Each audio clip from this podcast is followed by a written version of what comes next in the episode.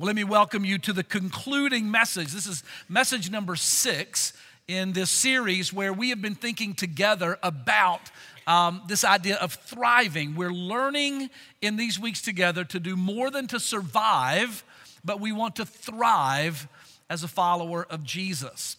In just a minute, I'm going to review for you the things, the points, the necessities that we've learned over the last few weeks about what is required in order to thrive as a disciple. But let me begin by giving you uh, today's thrive principle. Just jot this down, and then we'll go from here. To thrive as a disciple of Christ, I must participate in the Great Commission.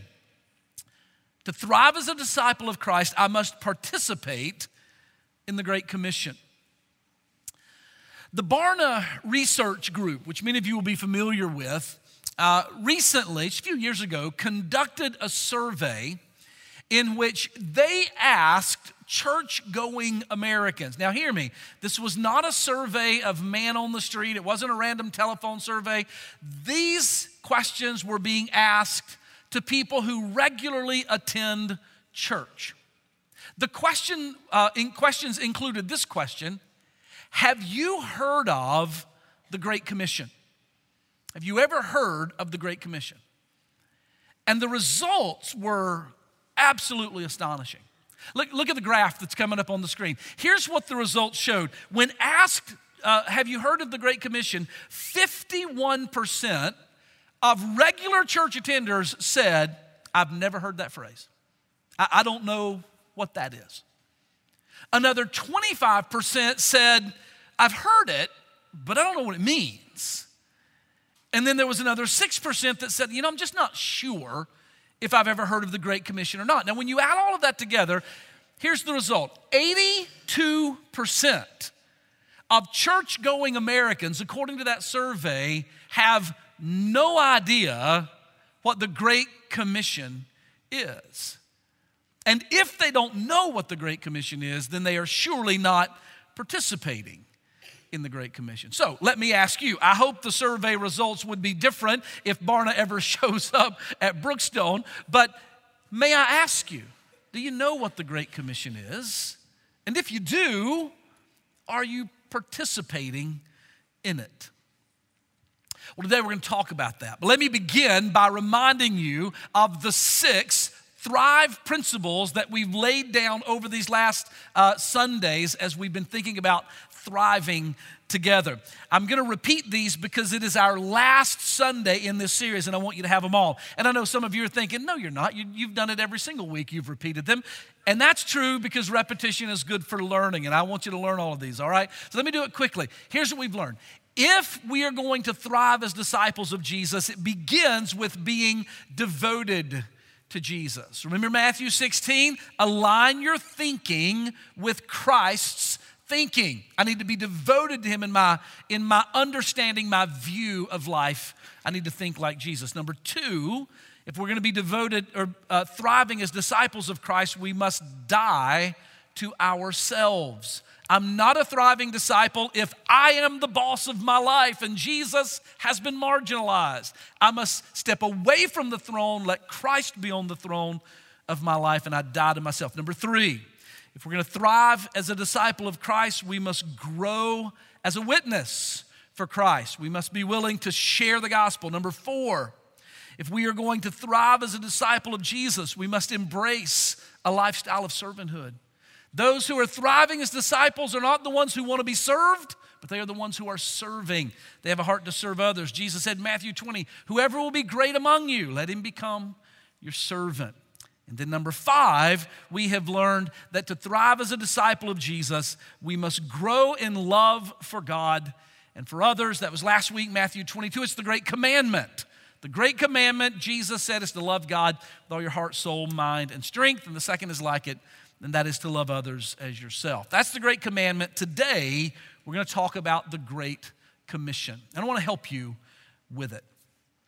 If you have been uh, to the Holy Land, you will know that right along the shore of the Sea of Galilee is a mountain which is unlike all of the other mountains that surround that lake. Um, most of the mountains surrounding the Sea of Galilee are what we would call rolling hills. They're really not mountains in the sense that we would think of mountains, but there's one mountain that you see there on the left side of the screen, which is Mount Arbel. Mount Arbel is known for these steep, uh, rocky cliffs. It is a dramatic uh, and imposing mountain, if for no other reason, because of its height and the sheer drop off uh, of the cliffs that lead up to the top. But Mount Arbel is also significant because of what many Bible scholars believed took place on the top of that mountain. If you go to the top of the mountain, this is what you will find. It's a little surprising, isn't it, when you see those, those steep crags on the side of it. On the top, you have these beautiful meadows. And it is a flat plateau where many people could gather together. And there are many who believe that it was on top of Mount Arbel, in that meadow that you're looking at, where Jesus, after his resurrection, where he met with more than 500 believers, including his disciples, and gave to them his great commission. The Apostle Paul speaks of this moment when Jesus, after his resurrection, appeared to so many believers at one time. He appeared to more than 500 at once, according to Paul. Listen to 1 Corinthians 15 and verse number 6. It says, After that, he was seen of more than 500 brethren at once Paul, when he wrote, says, Of whom the greater part remains to the present time, but some have died or some have fallen asleep. And it makes sense that it would have been in this moment when Jesus uh, gave the Great Commission to the church because this great crowd would explain the doubting disciples that our text is going to talk about. Let's read about it. Look with me in Matthew chapter number 28 beginning in verse number 16. The Bible says, Then the 11 disciples went away into Galilee, into a mountain where Jesus had appointed them. And when they saw him, they worshiped him. But some, I might say some others, doubted. And Jesus came and spake unto them, saying, All power is given unto me in heaven and in earth. Go ye therefore and teach all nations, baptizing them in the name of the Father and of the Son and of the Holy Ghost, teaching them to observe all things whatsoever I have commanded you. And lo, I am with you always, even unto the end of the world. And then Matthew ends this chapter, this teaching, and this gospel account with his word Amen. Let it be so. And so I want you to think with me for just a minute as we start thinking about this thing of the Great Commission. I want you to go back up to verse number 16, and I want you to notice what's going on. The Bible says the 11 disciples went away into Galilee. So here's a question why is the number 11? Because I thought there were 12 disciples, right? But we know that this event is recorded after the death and resurrection of Jesus. And that means that it is recorded or it, it occurred after Judas had betrayed Jesus and then in great grief had gone out and hanged himself. So Judas is dead by the time you get to Matthew 28. The group of 12 has diminished to 11. Verse number 16 says that these 11 disciples went away from Jerusalem and they went to Galilee. They went away. Now, here's my question for you. I want you to consider this question. Why would Jesus, the risen Jesus, send his disciples to whom he had already appeared in Jerusalem multiple times, several times on the very day that he rose from the dead, on Sunday? He had already made himself known to them. Why would he then send them all the way to the Sea of Galilee, which would be a three or four day walking journey, only to appear to them in Galilee again And then, having appeared to them in Galilee, bring them back to Jerusalem, which he does. They go back to Jerusalem where they are on the 40th day after his resurrection when he ultimately ascends back to heaven. Here's the question If you've revealed yourself as the risen Lord to your disciples in Jerusalem, why send them to Galilee, appear to them there, and then bring them back to Jerusalem and appear to them again? Why the trip to the Galilee? Well, I think the answer is honestly pretty simple, and it's this I believe it is because remember that the Galilee region was the headquarters of the ministry of Jesus. Not far from the mountain there that we were looking at, Mount Arbel, literally a, a 30 or 40 minute, maybe a 60 minute walk, you would come to the town of Capernaum on the shore of Galilee. And Capernaum is called the hometown of Jesus. This is where his ministry was based. This is, this is where he preached most of his messages. The Bible says he went to the synagogues in Galilee preaching the message of the kingdom of God. It was in the Galilee where he raised the dead, where he healed the sick, where he, where he uh, healed the lame, where he made the blind eyes to see and the deaf ears to hear. It was in the Galilee where he caused a great catch of fish to happen, where he walked on the Sea of Galilee itself. It was in the Galilee where he fed the multitudes 5,000 men plus women and children with one little boy's lunch. Here's my point in the towns and the villages around the lake of Galilee, Jesus had many people who believed in him and loved him.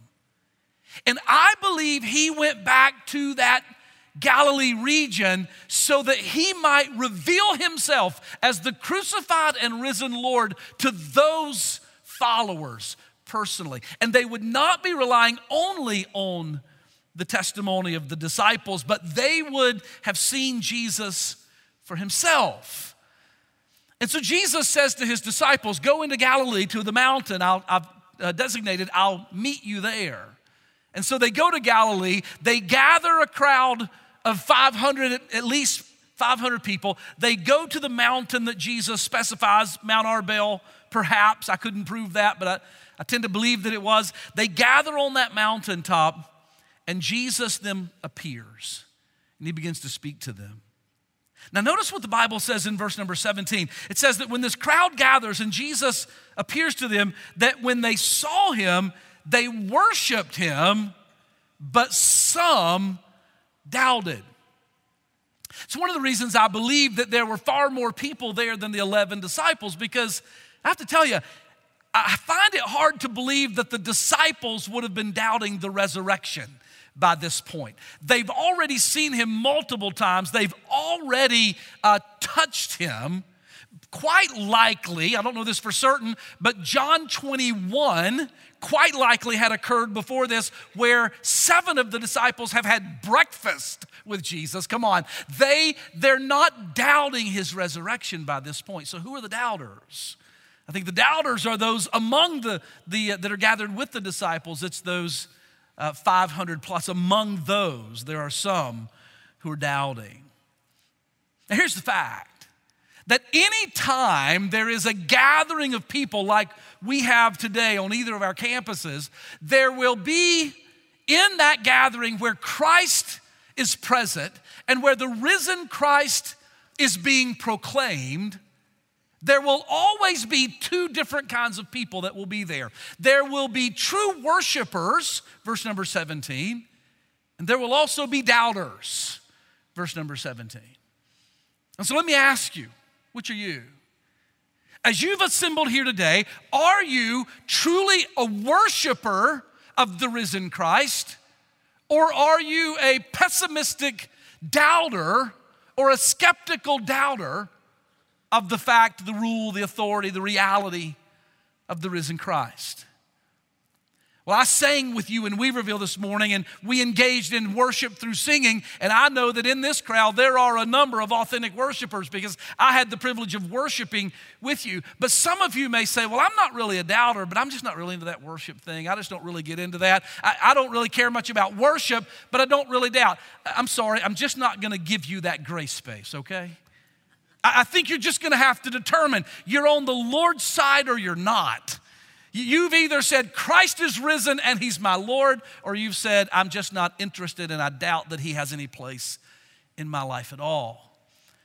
And so, if you've come today as a skeptic or a pessimistic doubter, welcome. I'm thrilled that you're here, but my prayer is that you'll leave here today a worshiper, not a doubter. Jesus gathered with the worshipers and with the doubters among them, and it was on that mountaintop, I believe, in that moment that he gave to them his Great Commission. So let's talk about the Great Commission. I want you to write it down in your notes somewhere. Here it is. This is what the Great Commission is. By definition, if Barna Research ever shows up at Brookstone and says, Have you heard of the Great Commission? You better say yes. Here it is. I'm going to tell you what it is. The Great Commission is very simply, as the Bible says in verse number 19 go and make disciples. That's the commission. Jesus has said that we are to go and to make disciples. Now, there's a fair amount of debate as to whether or not the original language should be translated into English in this passage as it is in the King James, which says in verse number 19, Go ye therefore and teach all nations, or go ye therefore and make disciples. That's what it means. The debate is should it say go and make disciples, or is it a more correct translation to say, as you are going, make disciples? Do you see the difference in the two? There's a little bit of a different emphasis. Uh, in the case, go and make disciples, we clearly are commanded, the imperative is that we are on a mission. We are to go and make disciples. If it is as you are going, in other words, as you go about your life, as you do your thing, as you are engaged in your occupation, as you go to the university or the college or the high school campus, as you go about your life, make disciples along the way. I have to tell you, I'm not too interested in bogging down in the debate. In the debate, in either case, here's the fact: the imperative is that the church is to make disciples. Amen. That's what we have been called to. We have been called to make disciples. We are the goers. We are the ones who are to go into this world and make disciples. If disciples are to be made, if people are to follow Christ, how will that happen? Only as the church engages in the Great Commission, as we all participate in the Great Commission and we go and we make disciples. I mentioned we have a team in Honduras right now. They've gone there to make disciples. Uh, you may know, many of you will know Kristen Brimner. Kristen grew up in our church and now she's an adult, a young adult, and she's leaving us in a couple of months and uh, we're going to miss her. She's part of that East Campus team. Y'all will miss her especially. But she's going to London where she will spend the next two years on mission on a campus in the UK uh, making disciples for Jesus. That's part of what this means that we are to go. We might go on a mission trip. We might go on an evangelism visit. We might go on a, on a, a visitation call and try to lead someone to trust in Christ and to become a disciple. We're the goers. We're also the investors. I mentioned this earlier. We can't always be the ones who go, but we can make sure other people are able to go. So when we invest in ministry, other people go and we go with them in a sense, in that we participate with them by giving so that they might be able to go. And then, as I mentioned, we understand that this going is not just to go out on a, on a special trip or to send someone through our gifts, but it's also as we go about our daily lives, we are to go and make disciples. This is a great commission. So, how do we do it? I want you to jot down a couple of things that you and I all need to participate in if we are going to participate in the Great Commission and be a part of uh, getting the gospel to the nations and making disciples of all nations. There are several things that we need to do. Number one, uh, going and making disciples begins with sharing the hope of Christ with others. Now, we talked about this in some detail last, well, a couple of weeks ago.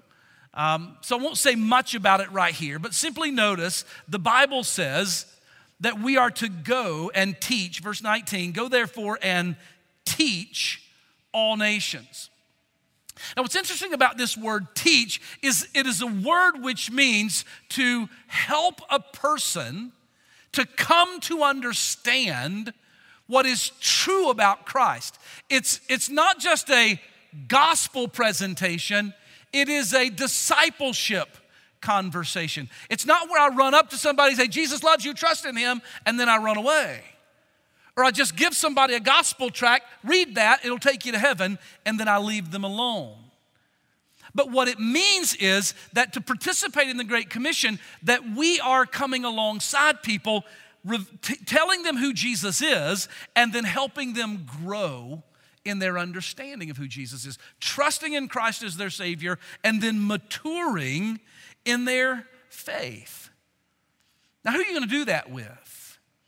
Who are you going to help to understand who Jesus is and help them to grow and mature in that understanding? Let's begin at the closest relation. Um, gentlemen, husbands, listen to me. If you're married to a wife, I want to say to you, gentlemen, you are the primary discipler of your bride, of your wife. So, gentlemen, you should be leading your home spiritually. Now, I know we're all wired a little differently and that looks different different homes, but guys, you should be the one saying, we as a couple are gonna grow in our walk with the Lord. So you disciple, you, you mature in your walk, and you help your wife to mature in her walk. Wife, you are the primary discipler of your husband as well. That goes both ways. And so we disciple, we encourage one another as we grow in the faith. Mom and dad, if you have kids, let me, let me tell you, you are the primary disciplers of your children. If y'all are listening both campuses, shout amen. Listen, thank God for youth culture. Thank God for Sullivan Brady and his team. Thank God for Logan Anderson and his team. We have incredible student ministers and, a, and, an incredible group of people in our church who serve in student ministry. But hear me, that team, they are not the primary disciplers of your children. You are the primary discipler. Pastor Jeff Adkins, Pastor Josh over at East, they are not the primary disciples. So, to participate in the Great Commission means that I am evangelizing my family and I'm maturing, helping my family mature in their faith as well. Do you understand? That's being part of the Great Commission. I don't get to check out on that. It means that I'm doing that with my friends. It means that if I'm in a life group, and that's one of the greatest places to participate in the Great Commission to help your life group grow in their faith, it means that we are teaching others about the hope of Christ and helping them to mature and to grow in their understanding. That's the first part. Second part, if we're going to participate in the Great Commission, is that we lead new believers to go public with their faith. It's part of participating in the Great Commission. Look at verse number 19. Jesus says, Go ye therefore and teach all nations, baptizing them in the name of the Father and the Son and the Holy Spirit.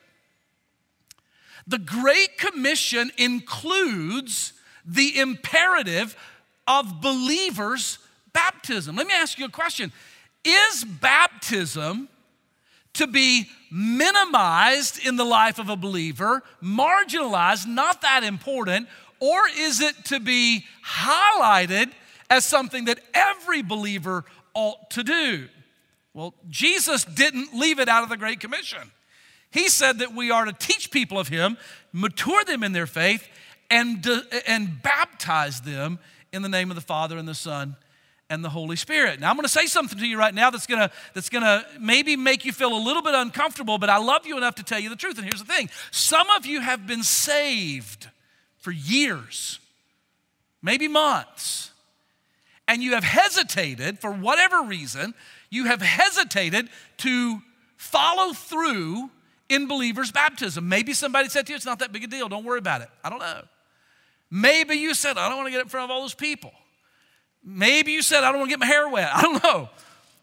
But some of you have been saved for years or months, and you have not yet been baptized. Now, maybe you're involved in ministry in other ways, or you're serving, you're in Bible studies, you're in life group, whatever, but you've never been baptized since trusting in Jesus. Can I tell you? You have sidestepped the first obligation as a disciple of Jesus, and that's going public with baptism. You say, Pastor, Why is it so important? What's the big deal? Listen, Romans chapter 6 teaches us this that when we are baptized, we are identifying with the death and the resurrection of Jesus Christ. We are saying Christ died, was buried, and rose again. And I, by faith in Christ, have died to myself, died to my sin, died to my old life. And now with Christ, I have been buried. And with Christ, I have risen from the dead to live a brand new life. And I want to be baptized so that I am identifying, immersing myself in the death and the resurrection of Jesus. It doesn't add to your salvation, it doesn't make you any more saved, but it is the first step that we are to take in this great commission of disciples, uh, uh, disciple making. Secondly, baptism confesses. It is a public confession that all of my hope of salvation is vested in the death and the resurrection of Jesus. I have no hope of going to heaven except for this one thing Christ has died, Christ has risen. That's where my hope lies. And by identifying with that in baptism, I'm saying, I trust in what Jesus did. And thirdly, baptism is a public statement of my allegiance to the crucified and the risen Savior. Baptism says, I'm not a Christianized version of my former self. Baptism says, I have aligned myself fully with the person of Jesus Christ. He has uh, been crucified and risen, and now I align myself with him. So, baptism is not unimportant, it's vitally important, and Jesus included it in the Great Commission. If we're gonna make disciples, then we need to lead other people to make their faith public and identify with Christ in baptism. That means, mom and dad, you should be baptized because you want your kids to be baptized and they need to know that you've been obedient in that regard as well. And we need to encourage that in all that we know who come to Christ. Thirdly, Jesus says that in order to participate in the Great Commission, we are sharing who He is, helping people mature in their faith. We are leading them to go public with their faith. And then, number three, we are helping believers obey Christ. We're helping one another obey Christ. Look at verse number 20. He says, I want you, verse 19, go and teach and baptize. And then verse number 20, thirdly, teaching them to observe all things whatsoever I have commanded you. Jesus teaches that we are to, or Jesus commands that we are to teach others to observe, the word means to pay attention to, to walk in, uh, to keep his commandments. That to be a disciple means that I am walking in obedience to what Christ says.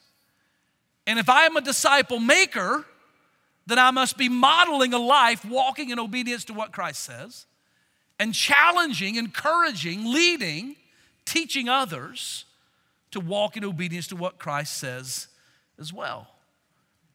Do you understand that God, that uh, disciple making is a journey, it's a partnership it's a, it's a, a journey where we walk along together and we teach one another as we go.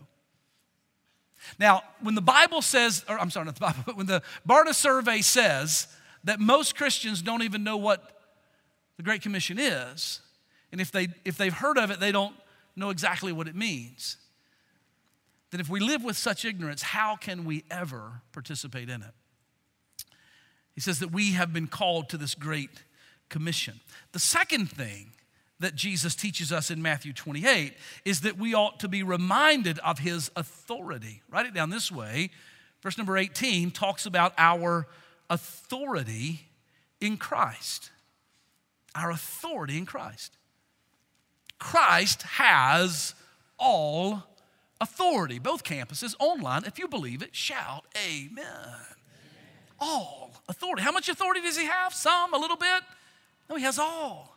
He has all authority. And very often, we don't, we don't make disciples because we hesitate, we draw back. We're like those doubters on Mount Arbel. We hesitate because we're afraid, we're uncertain.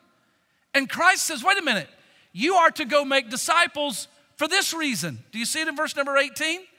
I have all power. Therefore, you go. There are two parts to this that you need to understand. In the first place, Christ has all authority over us. Can I just say it plainly?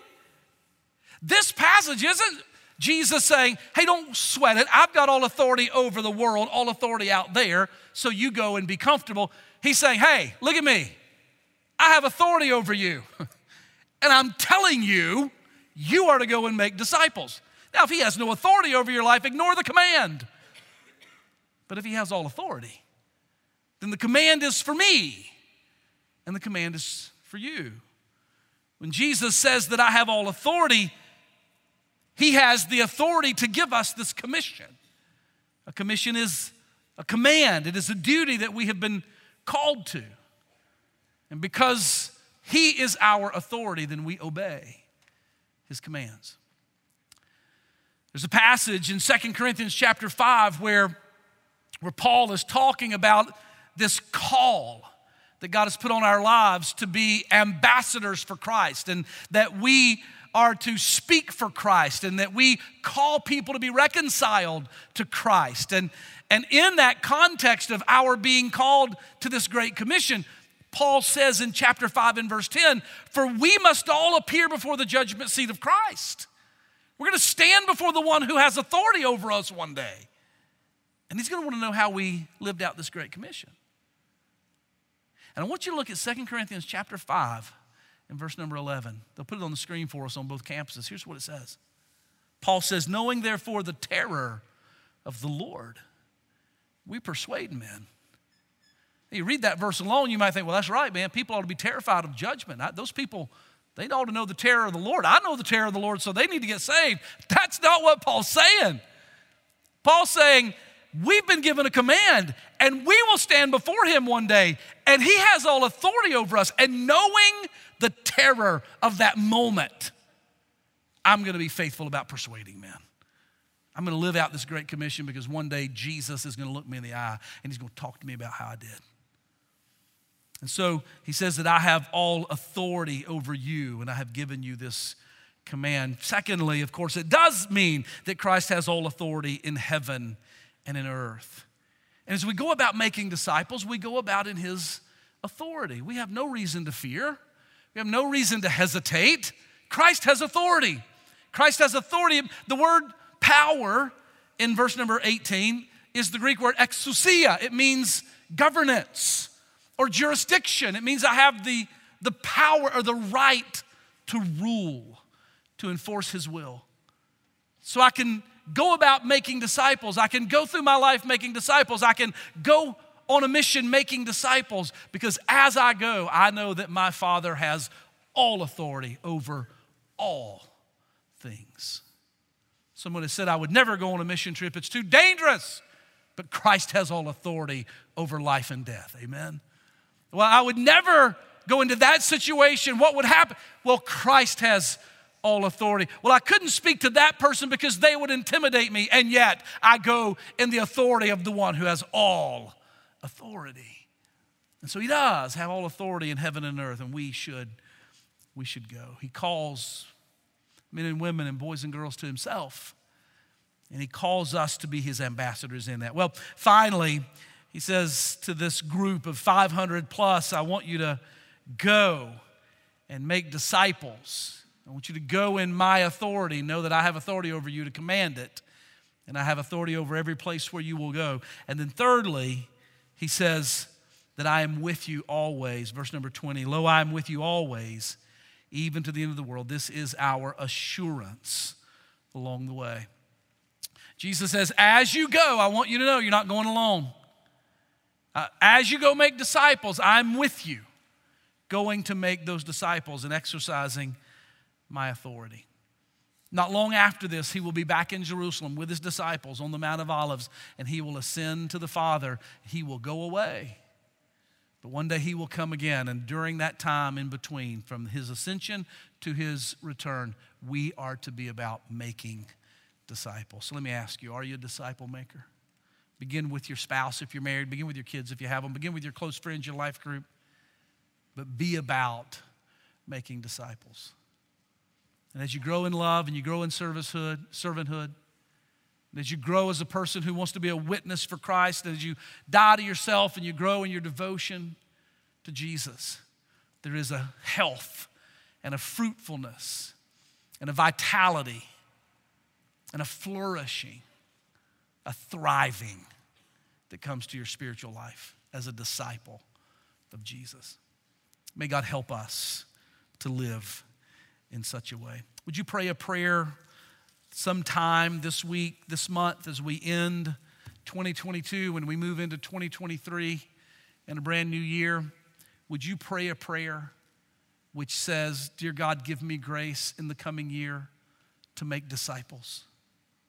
God, I want to come to December of 2023 and be able to say, you know, there's Bill and Ben and Mary and Sue, and they're walking with Jesus today, and they're growing as a disciple, and to some degree, because I was thriving as a disciple, I had a part in that.